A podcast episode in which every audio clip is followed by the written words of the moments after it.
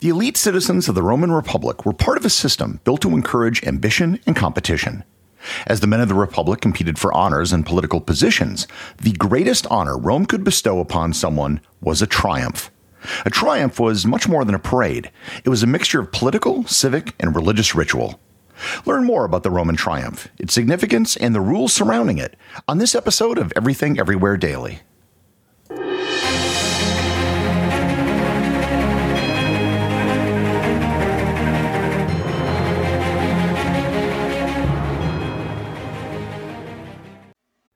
Episode is sponsored by ButcherBox. Summer is right around the corner, and that means cookouts. No matter what your preferred food is for a cookout or a barbecue, ButcherBox can help you make it the best. If you want to serve up some hamburgers, ButcherBox has grass-fed ground beef to make the perfect smash burger. Want to cook up some steaks? Well, ButcherBox has that too, with some of the best cuts of steak such as New York strip, ribeye, and filet mignon. Do you like grilled chicken? Well, ButcherBox has some of the best pasture-raised chicken that you will find anywhere. And if you really want to wow people at your next cookout, you can try grilling some of their wild caught salmon on a cedar plank. Sign up at butcherbox.com slash daily and get a special deal. ButcherBox is offering my listeners a free for a year offer plus an additional $20 off. You can choose salmon, chicken breasts, or steak tips free in every order for a year.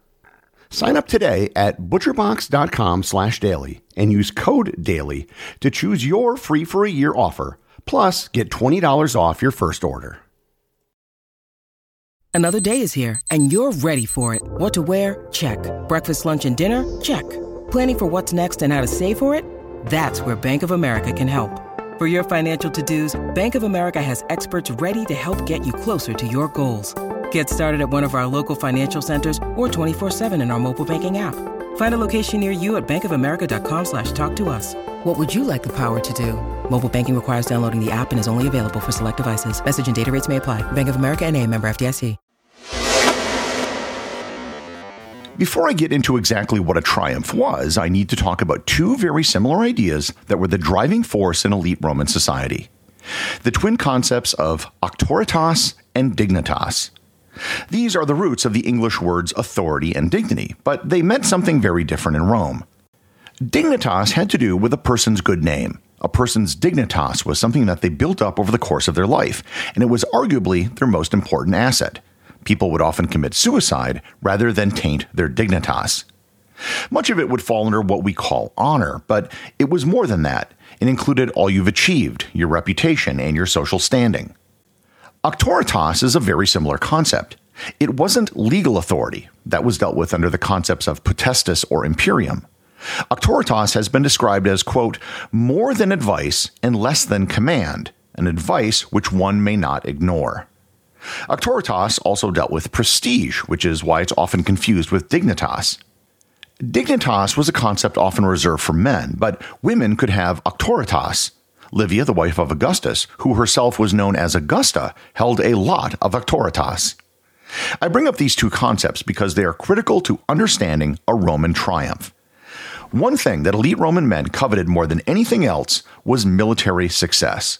If you were successful on the battlefield, you could achieve high political office, you'd probably become rich, and you would have the adulation of the masses. If you remember back to my episode on the first triumvirate, two of the members of the triumvirate were Pompey and Crassus. Pompey was a great general. He won amazing victories on the battlefield and, as such, held great dignitas. His partner Crassus was extremely wealthy. He was certainly respected, but he had no real military accomplishments. Despite all of his wealth, he didn't have the dignitas that Pompey had. He tried to get this during the Third Servile War, aka the slave revolt led by Spartacus, but even then, Pompey stole much of the spotlight, and because it was just putting down a slave revolt, it didn't earn as much respect as beating a legitimate foreign army. Because military glory was held in such high esteem, when a general accomplished something great, the Senate would bestow upon him their highest honor, a triumph. The tradition of the triumph goes back to the very founding of the city of Rome. The first person who, by tradition, was awarded a triumph was the founder of the city, Romulus. The first triumph was probably just a victory parade through Rome where the victorious army marched through town with the citizens lined up to cheer them on. The procession probably ended up at a temple where a sacrifice was made to the gods. According to the 5th century historian Orosius, in the approximately 700 year history from the founding of Rome to the end of the Republic, there were 320 triumphs. Triumphs were never planned and were only held when there was an occasion to do so. There may have been a decade between triumphs, and then in other years there may have been two of them. So, what exactly went into a triumph? There were actually a bunch of rules which had to be followed. While a triumph wasn't planned ahead of time on a calendar, it also wasn't spontaneous either. It would start with some military victory. After the battle, the soldiers would, by acclamation, grant the general the honorary title of Imperator. This was known as a Salutatio Imperatoria. Imperator is actually the root word for emperor.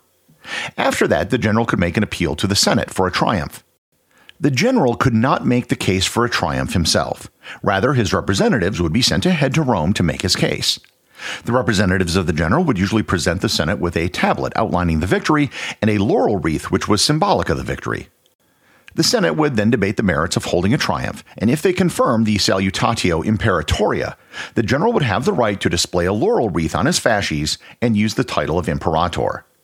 Confirming the Salutatio Imperatoria did not necessarily imply that a triumph was approved. As I mentioned in a few previous episodes, fasces were a bundle of sticks with an axe head attached, symbolizing a magistrate's authority. The fasces has remained a symbol of authority long past the Roman Republic. And if you look at the speaker's podium in the U.S. House of Representatives, you will see golden fasces on the wall. The title of imperator was something that the general could use until either a triumph was held or until he crossed the Pomerium. And if you remember back to my episode on the subject, the Pomerium was the traditional boundary of the city of Rome, which had special rules in place about crossing it. Assuming that the general was awarded a triumph, he would then march to the outskirts of Rome and wait with his army. One of the key rules about a triumph is that the general could not cross the Pomerium before the triumph. Soldiers were never allowed inside Rome. The only exception to this rule was on the day of a triumph. This is also why the title of imperator was lost when a general crossed the Pomerium. It was because at that moment he ceased being a general and became a citizen. This rule about not entering Rome became a major political issue with Julius Caesar in the year 60 BC. He was awarded a triumph for his campaign in Hispania. However, he also wanted to run for consul that year, and to run for consul, the rule is you had to stand for election in person inside of Rome.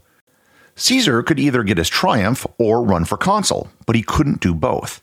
He applied to the Senate to run for consul in absentia, but his request was denied. Having to choose, Caesar decided to forego his triumph and run for consul. It was a decision that shocked everybody. A triumph was such a huge honor, one which he might never get again, that the idea of passing it up was considered insane. The day a triumph was selected to take place would be determined by priests called augurs who took auspices, which was basically looking for signs from the gods in birds. The day of the triumph was a whole day affair. It would usually begin with speeches given outside the pomerium by the general and his officers. The general would recount the victory, praise his men, and hand out awards and honors. The general would then be outfitted in a purple toga known as the toga picta. Purple, again, past episode, was a royal color, and it signified that the general was king for a day. The toga picta was also the same one that adorned the statue of Jupiter Capitolinus, which was the main god in the Roman pantheon. The general would also usually wear a laurel on his head, red boots, and have his face painted red. Every triumph was a bit different, but there were standard procedures for most of them. The procession would cross the Pomerium through the Porta Triumphalis. The front of the procession would be captured enemies, and if possible, the captured leaders of the enemy.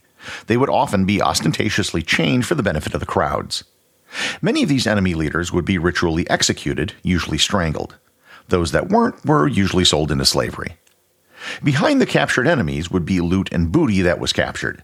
This could include all the weapons and armor which was taken, and could also include works of art, exotic animals, and whatever else might be entertaining to the average Romans. You can see a depiction of this in Rome today in the Arch of Titus. It has a carving showing the candelabra taken from the Jewish temple in Jerusalem in a triumphal procession. There would also then be the equivalent of what we call floats. These would have been painted depictions of the battle or diorama type models of what happened. There would also be other entertainment interspersed in the procession. This would include musicians, jugglers, torchbearers, and flag wavers, as well as other things to please the crowd. After the booty, the lictors carrying the fasces would then walk in front of a chariot that carried the general. Magistrates and the current consuls would also walk in front of the triumphant general. He would be carried in a chariot, while an ivory scepter with a Roman eagle on the top was in his hand to signify his imperator status. On the chariot with him was a slave who held a golden crown over his head and whispered into his ear that he should remember that he is mortal and not a god. Behind him would be his sons and officers, usually mounted on horseback. Finally, the troops themselves would arrive. This would not be an orderly march of finely disciplined troops. They would often sing lewd songs, and they would be wearing togas and they wouldn't be armed. During one of Julius Caesar's triumphs, his soldiers were recorded by the historian Suetonius as singing the following quote, Caesar screwed the lands of Gaul, Nicomedes screwed our Caesar. Look, now Caesar is triumphing, the one who screwed the Gauls. No Nicomedes triumphs, though, the one who screwed our Caesar. This again was all done to please the crowds and for the soldiers to celebrate. It was also done supposedly to ward off the jealous gods by keeping the general humble. The procession was a very slow moving one on purpose. There were records of some triumphs moving so slowly that they would take more than a day. The end point of the triumph was usually the temple of Jupiter Optimus Maximus, where sacrifices would be made, usually of a perfect white bull. After the triumph, the general would host banquets and games at his own expense, usually funded through the same share of his spoils of war. The best depiction of a triumph that I've ever seen was in the HBO series Rome. Caesar's triumphs was as close to an accurate depiction as you'll see. It's not perfect, but it was really well done. By the end of the Republic, triumphs were becoming competitive, with each general trying to outdo the other. Pompey had three triumphs, so when Caesar finally had his triumph, he had four of them back to back to back to back. One of the triumphs was celebrating his victory over Pompey during the Civil War, which was considered in very bad taste. Celebrating victory over other Romans was not something that should be celebrated. Sometimes, if a general wasn't awarded a triumph, he might have been awarded a lesser version called an ovation. In an ovation, a general would enter Rome on foot, wearing a senatorial toga without any of his troops. Much of what we know about triumphs came from a collection of stone tablets called the Fasti Triumphales, found during the construction of St. Peter's Basilica in Rome. It records many, but not all, of the triumphs which took place since the founding of the city.